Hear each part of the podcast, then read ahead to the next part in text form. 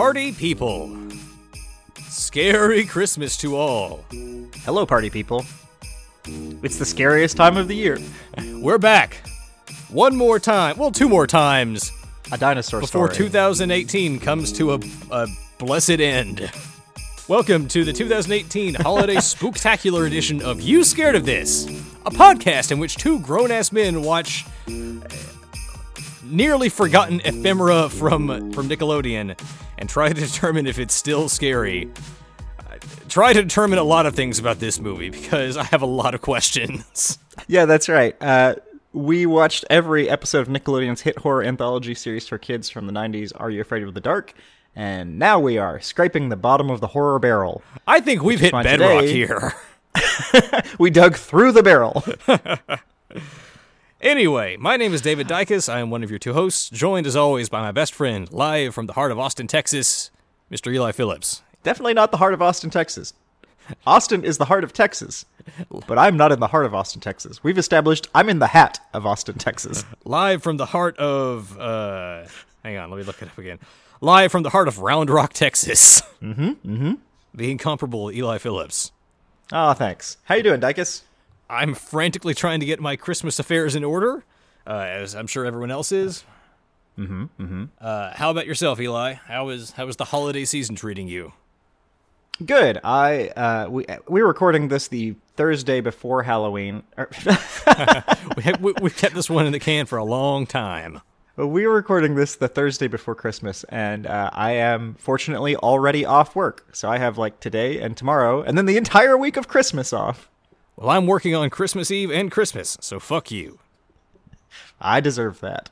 uh, but yeah, I, I'm doing quite well. I, uh, you and I were talking about Christmas gifts earlier, and it looks like both of ours are going to arrive on time this year, which is nice. I'm very excited about that because Cheyenne and I have decided like we've got so much other stuff going on just in our lives. We're like, we don't need to do Christmas, so we're gonna like decorate and we're gonna bake cookies and watch movies. But this will be the first year where we've not really gone like tried to go buck wild getting each other gifts and being excited about buying things for the other person. We've we've Eli, I think you and Cheyenne need to learn a lesson. I think someone needs to go all Christmas with the Kranks on you and show you the true meaning of Christmas. because the true meaning of Christmas, of course, is going out and spending a lot of money on gifts. Mhm, mhm, mhm. Yeah, we that is the the one part we're skipping this year. So we'll see. Uh, next time we do an episode, I'll report back on how the what it could be that we do this, and then Christmas Day we're like, man, this fucking sucks. I mean, uh, you already know what I got you. I got you the Blu-ray collection of Fraggle Rock. yeah, yeah. I'm very the only two things that I I've gotten this year or am getting. I know what they are because uh, you t- you texted me that and said, "Do you want this for Christmas?" And I said, "Yes." And and I accidentally bought myself Super Smash Brothers Ultimate on Cheyenne's Amazon card. And she said, "Well, that means I bought that for you." And I said, "Well, I won't open it until Christmas." Well, there you go. the only reason I mentioned that I got you Fraggle Rock, the reason I brought it up to you in the first place, uh, in the store where I found it, was how the fuck is Fraggle Rock on Blu-ray? Didn't they shoot that on like 1980s Betamax tapes? I definitely. So you mentioned that, and I tried to look it up, and I can't confirm whether or not it was shot on tape, but I do know that there was like a high def remastering of it that was done within the past like ten years, hmm. and that is what they're using for the Blu-rays. I'm very curious as to what that looks like. So report back to to the party people once you've checked out Fraggle Rock as it was meant to be seen in glorious high definition. I wish they would release all of the Muppet Show on Blu-ray. It's a pain in my ass that they haven't yet. You'd think they would. I mean, it's the. I assume it's all just Disney at this point doing this. The only reason I don't have all of the Muppet Show is because of how expensive the DVD. It was it was released when like you had to buy DVDs instead of Blu-rays, and so a single season would be like six discs, and they would sell it for like thirty bucks. And I don't want to buy all five seasons of the Muppet Show in that state. So I really wish that that would be on uh, on Blu-ray. They need to hurry up. Then I can start my next podcast. God damn it! All right, well, we have a lot to discuss because this week, Eli, we're reviewing a movie. A movie that uh, quite a few people, quite a few listeners have brought to our attention. This week, we're talking about The Tale. No, no, not The Tale. Nope. Nope. this nope, week, we're again. talking about The Tale of Crybaby Lane. That's right. We're watching Crybaby Lane, not the tale of. It's just a standalone made for TV movie from Nickelodeon that was originally aired when? It originally aired October 28th of the year 2000. And that was the only time it was aired until it was quote unquote lost. Did you read about this? Yes, the story behind this movie and its its descent into obscurity and rediscovery is frankly way more interesting than the movie itself. Yeah. this movie aired once on Nickelodeon. It was never released on VHS, it was never released on DVD, never aired again on on the main network. And eventually it developed into this urban legend among kids who happened to see it at the time, who vaguely remembered it, vaguely remembered what it was, but had no way of proving its existence. Until finally, from what I've read on Wikipedia, uh, a user on Reddit found it a few years ago, like somehow by some miracle uh, discovered a VHS copy of it from when it aired. Someone had taped it and finally put it on YouTube for the world to see. And since then, Nickelodeon has taken notice and has has begun uh, rerunning Crybaby Lane as a seasonal Halloween special on the Splat. I love this. There was a quote from someone at Nickelodeon where they were like, "Yeah, people thought this this movie was banned or like pulled from TV. We Yeah. just forgot about it and it got lost." Yeah, there were all kinds of theories as to why it only aired once. People like because no one could watch it and verify why. People thought like, "Oh, it was too scary. It was banned from Nickelodeon." we're here. I guess that's what we're going to determine today was whether or not this was uh, too hot for TV. And just as a heads up, Yeah. we are breaking this into two parts because this is technically a feature length movie. It clocks in at about 70 minutes. So we're going to talk about the first half here and the second half uh, next week, right before the new year. yep.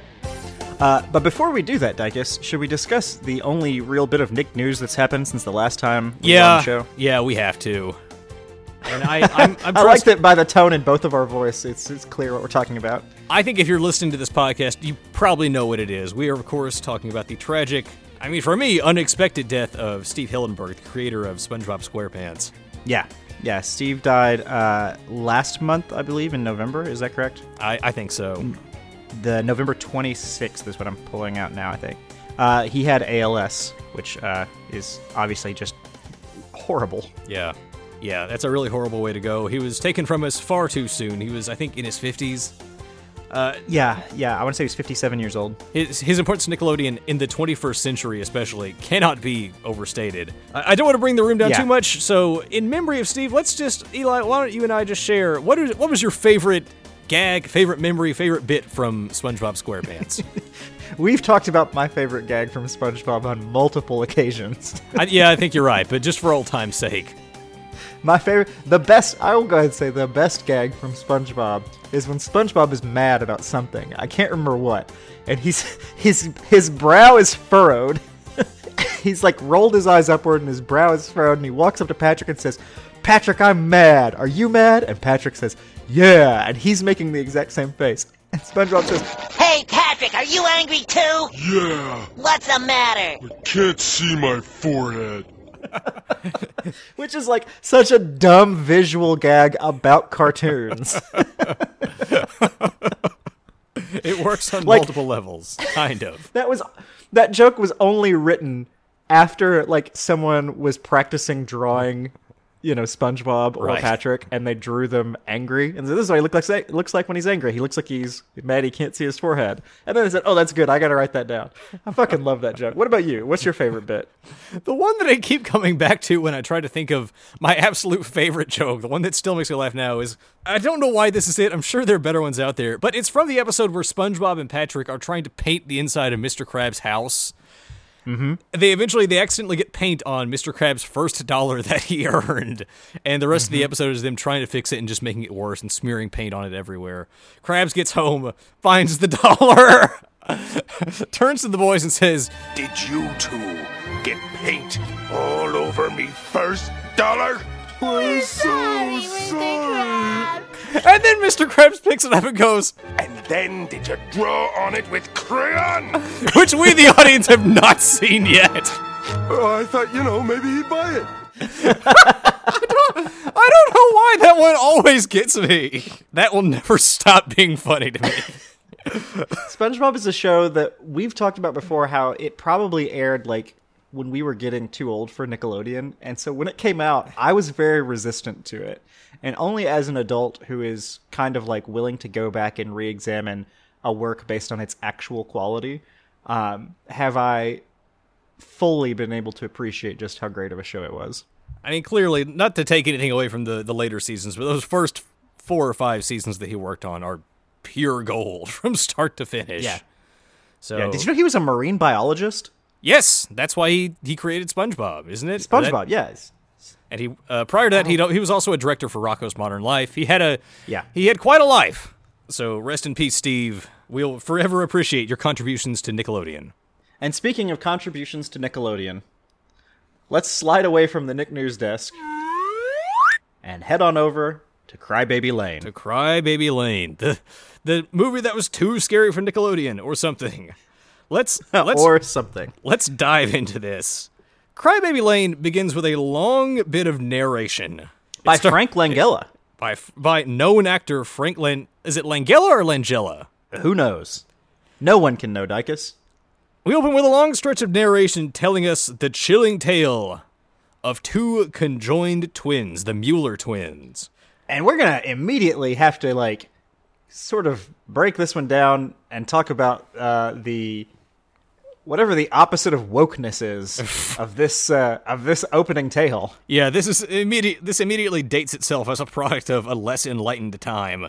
So here's the story that that begins Crybaby Lane. We're told that decades ago, a pair of twins were born, conjoined twins. Yep. and their family kept them from the world because they were so disgusted by their deformity. Uh, we're told that over time, it became clear that one twin was good and one twin was evil. Uh, however, both of the twins eventually died from an illness, uh, and their bodies were separated by their father. They were apparently attached at the liver. Uh, the good twin, we're Or told, they weren't attached. I mean, well, I guess they were, but they shared a liver. They were attached at more than just the liver. I think. well, Chang and Eng were attached at the liver, weren't they? What? Chang and Eng, the famous, the the twins from whom we get the term Siamese twins. I don't know. I meant to do some more research into that specific condition, but I did not. So you know more than I do at this point.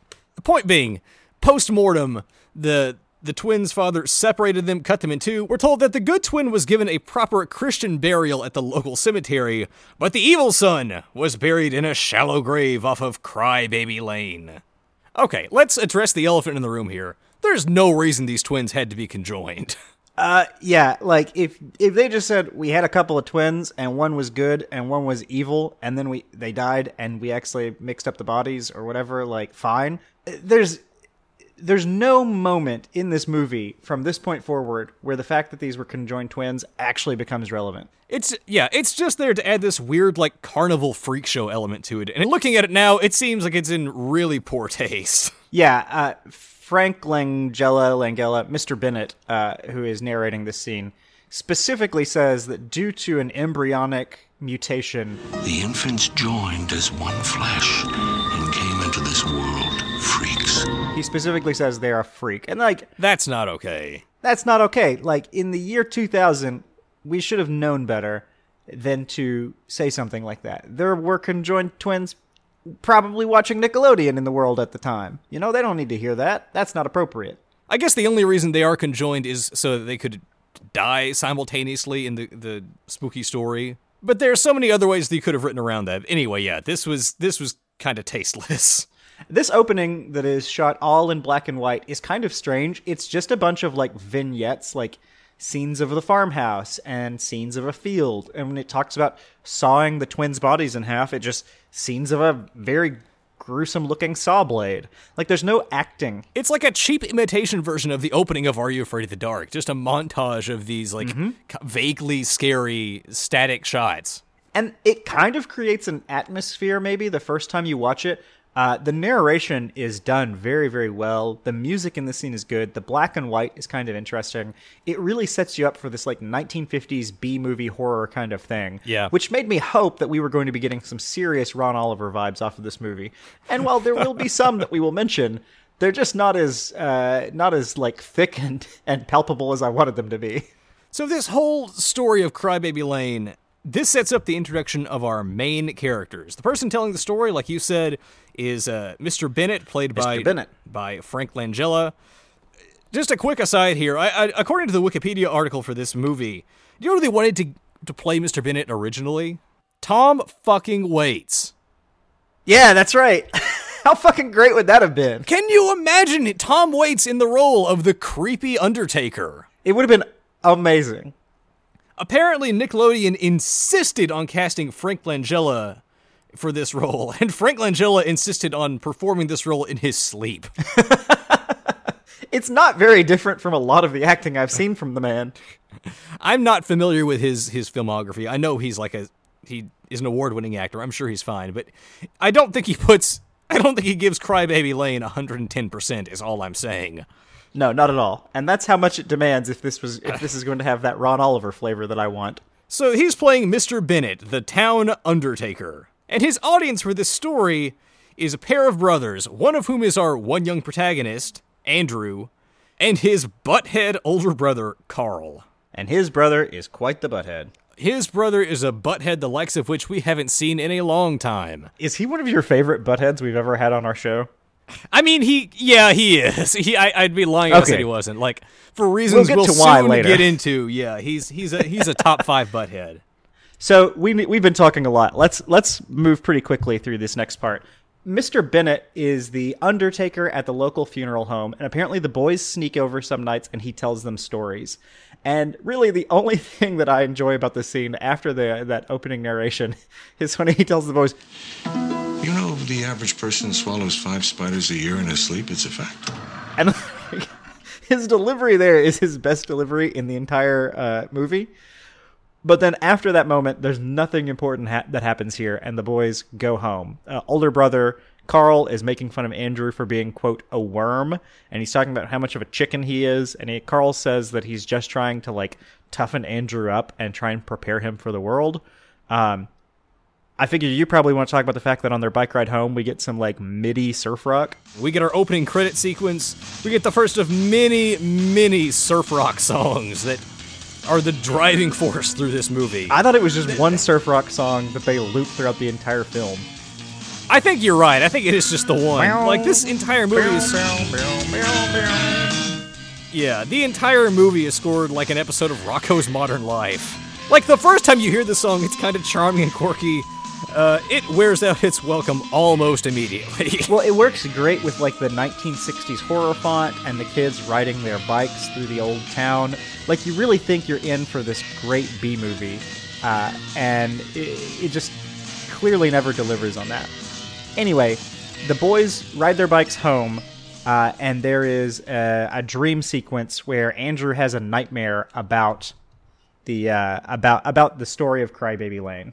Yeah, Andrew has this nightmare, wakes up his parents. The parents forbid them from going to talk to uh, Mr. Bennett again. I think it's hilarious that this like one minute story of Crybaby Lane was enough to give Andrew nightmares. He, Yeah. he would die if he ever attended a meeting of the Midnight Society. I have to assume that like there's a supernatural element to that, and that he doesn't just like have the nightmare because of the story. Like if the story weren't true and he heard it, I don't know. Maybe I'm giving him too much credit. He has a nightmare. He goes and tells his parents about it, and his mom gets pissed that they went over to Mr. Bennett's house, and she says she's gonna have to talk to that man. What an asshole. The next day, Andrew's butthead brother Carl is pissed because now they can't go visit Mr. Bennett, and he begins tormenting Andrew. We get the first of many, many professional wrestling references in this in this movie. Yeah, this is uh, the reason why you have to love him as a butthead. We get uh, what is the quote that he says? He like he looks at a poster on the wall of the Undertaker. Life is like wrestling. You can go toe to toe for the heavyweight title, mm, or you can squat in the cheap seats with the brats and the grannies. Mm. Is that what life and or wrestling are like? Because I feel like there are a lot more options in both. Not in Carl's world. later, so later on, just to prove to us that Andrew is a complete wuss, we see him playing. We see him playing Lord of the Rings with a kid who's clearly much younger than he is, like an elementary schooler. Yeah, we find out that basically his only friend is his nine-year-old neighbor Hall, and he and Hall have one of my favorite things: an abandoned shed that's just like full of crap. It, it looks like it's a trailer, maybe, and they have painted a giant sign on it that says "Hobbit Hole," and they sit inside of it and play Lord of the Rings. This is before the Peter Jackson movies. They were ahead of the ahead of the curve. it's it's such a weird thing. Like they make very specific references to Lord of the Rings. They quote the uh, engraving that's on the ring. They talk about Middle Earth and Sauron and the sword that was shattered, and it's very strange. the point of these past few scenes is just to establish Andrew is a wuss, Andrew is a huge nerd, and Andrew is constantly tormented by his brother Carl. Carl says that Andrew can make this up to him by helping him out with his latest scheme. Carl says he's going to lure a couple a couple of girls into the local graveyard and hold a séance. And then he's going to use a talk boy with some scary sound effects to freak the girls out. yeah, this is his plan. He says that that girls love to be scared, and so he's going to hold this séance and prank them, and they'll all be very impressed by it. So they hide the talk boy. It's just a little cassette Walkman thing. They hide it uh, in the graveyard next to a grave that they pick at random. Um, and the only important thing to note here is that this grave has a giant weed growing on it, and Carl rips up the weed and hides the talk boy under it. Did you pay attention to that detail the first time you watched this movie? Absolutely not. Nope. So the girls show up, Carl turns on the butthead charm, and holy shit, we get our first spit take line of the episode. that is a line that made me do a spit take. What is Carl it? says they're going to bring someone back from the dead, and the girls immediately have an idea. Oh my god, I've fucking forgotten what they say. What is it? I want to bring back Princess Di. Whoa! she just died. like, I I could not believe my ears when I heard that because like I know this was like four years after, but holy shit! Like that that wound was still raw. Come on. What if the queen was watching? But then the next thing they say makes it even worse. I want to bring back Princess Di. Figures. Who do you want to bring back? Princess Leia? Oh man, that just happened like from our perspective. Way too soon. Holy shit, that is an exchange that has not aged well. All of these scenes with the girls, we're I just want to get it out of the way now. All of the scenes with the girls are they're not the most problematic things that we've seen as far as gender politics go, but they go out of their way to like say the girls are girly and the guys are not. And maybe I've just become really sensitive to these things, but it, this entire story is told through the male perspective, and there is a whole scene of Boy, is it ever. Just wait. Yeah, there's a whole scene introducing the girls where they fight over who gets what boy. I mean, at least they're showing some autonomy there. Like, it, it's going to get a lot worse. Yeah. So they have this seance, and Carl basically retells the story of Crybaby Lane as told to him by Mr. Bennett the Undertaker. Uh, there are some funny moments here where like he can't remember the details, or they're asking him questions that he doesn't know the answer to. so they're like, he's like, there were these twins, and they were there. There was a farmer, and he had these twins. like, what was their name? and Carl just like looks at the grave, sees the name on it really big, looks back to them all very obviously, and says, Muller. it's like it's it's such a well done scene depicting someone doing something poorly. He did And not ev- think this through. no, they make him out to be such a wonderful idiot, and everyone in the scene sees it, and everyone is annoyed by him. Carl tells the same story that we've already heard 10 minutes earlier and summons the spirit of of the good child. And on Yeah. cue, some stock Are You Afraid of the Dark sound effects start playing from the Talk Boy. Uh, but then those sound effects are cut off by some sweet late 90s, early 2000s generic guitar rock. Yeah, it, I- it is My favorite genre of music. I got some very Are You Afraid of the Dark vibes off of that. There's nothing more Are You Afraid of the Dark than playing a cassette tape and it having generic rock music on it. So everyone realizes, oh, this is just a prank. But then we hear something else from the distance. It sounds kind of like Zeebo the Clown. We hear some high pitched laughter coming from somewhere. Yeah, some like Joker laughter. Stop it. And then we cut to some extreme close up shots of worms writhing in the dirt, and the kids And run glowing. away. And glowing. We, okay, get used to seeing these these glowing worms. We see this is the first of several shots where these worms have had the "Are you afraid of the dark?" glowy eye video toaster effect applied to them. Yep. Yeah, if you're if you're trying to capture the visual in your mind, just play back the dog from Goosebumps. So we get this creepy laughter. Kids run away. We get another wrestling reference. Carl, What? maybe the seance worked. Oh, yeah, maybe I'm Stone Cold Steve Austin. The next day, we cut to a completely different subplot. As Mr. Bennett, the Undertaker, drives to the local graveyard to meet with the graveyard's groundskeeper, uh, a man named Gary who appears to live in his backhoe. the scene these are the only scenes where i think that uh, the mr bennett dry delivery is actually funny because he's playing the straight man against the most absurd character in this movie.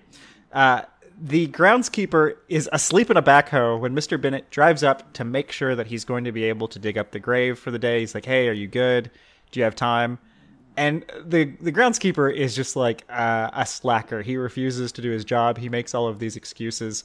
And at one point, he asks Miss, or Mr. Bennett uh, asks him a question. He goes, "What do you think I live here?" You think I live here? Oh, no, I thought you just. It might be passing by. You guys. And like every time the guy asks a question about Mr. Bennett's perception of him, and Mr. Bennett has to lie and cover, I think is his best delivery. I mean, this. I don't know, man. I thought this scene when this scene felt like an eternity to me. Oh, it goes on too long. Every scene in this movie goes on too long. But the dynamic between the two of them is the best attempt at humor that this movie has. So let's rewind just a bit. When we saw the glowy worms in the ground, we got a quick montage of scenes around a town. We never learned what the name of this town is, but the implication is that something mysterious is happening. We see a shot ripped straight from the opening of Goosebumps, where an ordinary dog is sitting on the ground and its eyes go all glowy. Yeah, they match the glowing of the worms. And that is important to note because after 45 minutes of banal dialogue between Mr. Bennett and this groundskeeper, uh, they are attacked by this same black dog. A dog owned by a man named T Bone. Meanwhile, Andrew is trying to decide how he should apologize to the girls from the seance, and Carl makes his own suggestion for what he should tell them. And this is when the show really hits rock bottom in terms Peak of gender sexism, politics. yeah. Yeah, he's writing a, a very sincere letter apologizing and telling him he wants to check up on him and he's just worried. And Carl comes in, grabs the letter, and like starts writing on it. And says this. Oh. Kathy, I am a woman. I want to wear your Femi Scout uniform. There, perfect. Dial the phone. I want to wear your Femi Scout uniform. Yeah, as though we didn't have enough reasons to hate Carl already.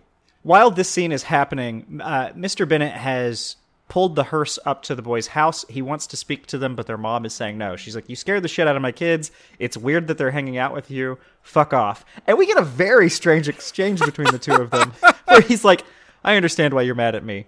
It's your mother's funeral. I'm sorry, there was a misunderstanding. Her body just wasn't presentable. Yeah, it's implied that he botched the boy's grandmother's funeral. What happened? it's never brought up again. And, I- I- and again, will, I'll, it's give it. I'll give the movie that much. I loved that throwaway line. That's the funny thing is what he will occasionally in this dry I don't give a fuck about this movie tone deliver lines that should have some weight and impact to them. and it just makes him seem like like he just doesn't give a fuck about anything. The boys overhear the conversation between their mom and Mr. Bennett and Carl gets even more mad at Andrew about the whole thing. Like that wound of them not being able to hang out has been reopened at this point.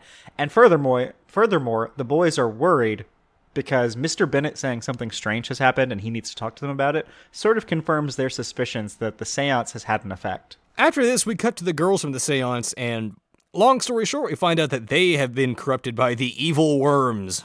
The worms even come out and talk to the girls this time in a really goofy moment. Back at Andrew's house, we get some scenes of family dysfunction with the boy's parents. Andrew decides he's going to sneak out and, ta- and apologize to the girls in person. We get a bizarre and pointless scene where Andrew's elementary school friend approaches him and tells him to start dating the friend's mom and be his father. She likes you. I'm not going out with your mom. Yeah, but if you married her, you could be my dad. What is going on here? And What is, Andrew's- what is what is this much more interesting, much more troubling subplot that's happening with Paul's mom?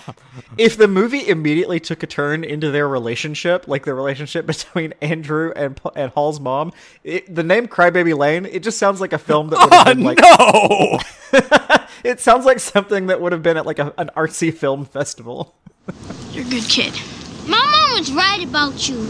You are pathetic.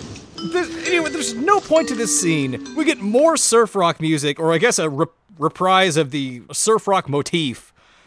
As we learn through mont- through a montage that something suspicious is happening in town. Kids are going crazy, vandalism is on the rise, petty crimes are, are taking place everywhere. We get a crazy montage of kids wrecking cars, stealing cars. Why did this feel like a setup for the Jim Henson Ninja Turtles showing up to to save the day? The scene felt where like the we were just watching the steals Foot Clan. Like, Yeah. yeah. Yeah, it's just a weird montage of like I- like you said, kids stealing things and causing mischief, and each scene is really short. So like the kids appear, they cause mischief, and then they disappear. Uh, at one point, they've definitely stolen a mail truck, which I think is pretty Yeah. great. or maybe that's just the mailman. Like, Maybe the mailman has gone evil. The only other thing to note here is that anytime this family stuff happens that you briefly referenced, they do the sort of cliche 90s 2000 bit about like uh what's the word for like a detached father who's not a parenting his deadbeat children? dad. He's he's not really a deadbeat, but like he's just so hands off. Their mom is implied to be like a helicopter parent, and their dad is implied to be completely and totally exhausted by it. So every time she's freaking out, he's like watching uh, a runway show of swimsuit models, or he's watching monster trucks, and he's telling the wife that she's overreacting. And there's oh like my this god, weird this this dad is just just another like totally unlikable character. I, I want to can I, can I just read straight from my notes here because I'm proud of Please how do. I, during one of these scenes I wrote back to the parents in a scene that only exists to show how much of a dick this dad is. How much of a dick is this dad? When his wife goes to check on the kids, we see him switch the TV over to some sort of Victoria's Secret runway show. Yeah. Then we learn that his actual name is Dick. Dick! then he refuses to search for his missing children. Yeah, he says, And I'm going to drop says- in his. Ju- here's what he he says to justify this. yeah. What's going to happen? They get muddy? Yeah, I could drive all night long, never find them, maybe fall asleep behind the wheel, but what kind of message would that send? What are we really saying here? Fucking father of the year right here. Way I to love go, that Dick. excuse of like I could be helpful, but what if I die? Oh my god! Like I, I totally understand why Carl turned out the way that he did. Anyway, So- speaking of Carl, he and Andrew are on their way to the girl's house. We get a crazy scene where Carl decides to play chicken with a moving train and races his bicycle across the train tracks, uh, nearly getting both of them killed. Uh, this Carl's having a good hearty laugh about this, but he looks down and suddenly he's surrounded by the glowy worms. And they transport him to a graveyard where the now possessed glowy eyed girls tell him there's someone who wants to meet Carl. Uh, Carl is transported again. This time he's underground, and he sees some sort of em- emaciated, decomposing Matthew McConaughey impersonator. Yeah, who it's the- at him. He's underground in a cavern. It's very Stranger Things season two, and Yeah. this this weird, like again, I, I keep thinking Joker esque, and not like good Joker, like from the Gotham TV show Joker kind of thing. Uh, this one of the twins is down there, and he's laughing and he's taunting Carl. Uh, Meanwhile, Andrew is trying to reconnect with his brother. They got separated on the train tracks, and he's trying to reconnect with his brother, uh, not knowing that his brother is now in the possession of this evil worm lord. So the the evil spirits, the worms, the twin, whoever is in control here, uh, teleports Carl back to the train tracks. But now he is he is in the thrall of the bad twin. The now corrupted Carl leads and leads Weenie Andrew to a dilapidated old barn in the clearing and says, for some reason, that's where the girls are. If he wants to apologize to the girls, they're in the barn. Andrew, like an idiot, goes along with this. He falls in some cow shit. Uh, he has to strip all the way down to his underwear, and then the girls show up and pelt him with something. What were they throwing at him here? Like snowballs? Rocks? I thought it was eggs, maybe? It may be. Okay. They're like at a farm. Yes. And then after this pelting happens, a bull nearly gores Andrew to death. We get an extended sequence of Andrew running all the way through town in his red briefs until he finally reaches the home of some drunken rednecks watching TV. Uh, Andrew steals the, some clothes. The rednecks are revealed to be corrupted by the worms. The rednecks uh, blow up a boat for no reason. Yep, they just blow up their own boat. They just blow up their own. They just blow up a boat. For the record, this had to be the most expensive shot in the movie, blowing up this boat. I bet Yeah. that cost tens of dollars to do that. He gets some clothes and he makes it to Mr. Bennett's, where a funeral is winding down. Well, Eli, speaking of winding down, I think we're about halfway through the movie. Andrew has narrowly escaped death no fewer than three times at this point. I think now is a good time to cut it off, and we'll pick up with the second half of Cry Baby Lane next week. All right. So that is the first half of this bonkers batshit film. Stick around, folks. We will continue this wrap up next week. Uh, between now and then, happy holiday season. Happy holidays to everyone. Uh, thank you for joining us on this episode. I think is dropping either Christmas Eve or Christmas Day. So thank you for taking time to listen to us. As always, if you enjoyed the podcast, you can listen to me and Eli review every single episode of Are You Afraid of the Dark? Uh, we are on iCloud. iClowns. I don't know what. The, yeah, we are on uh, Apple Music. We are on Google Play. You can listen to our back catalog at SoundCloud.com/slash You Scared of This. We're on Facebook and Twitter at You Scared of This. We hope you enjoyed this, and we hope you come back next week for the thrilling conclusion of Cry Baby Lane. Will it be thrilling? It'll be something. It's looking at my notes here. I still have a whole lot to say. The craziest yeah. might be yet to come. Yeah. All right. Well, we'll see you all next week.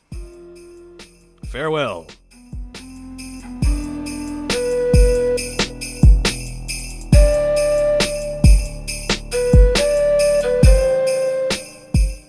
Hey, sorry, sorry if you can hear my cat snoring in the background. I can't get him to wake up and leave. I, I, I think that only enhances. Cat snoring can only enhance a podcast. Folks, if you get distracted by the weird fart noises that are happening too consistently to be flatulence, it's just my new cat.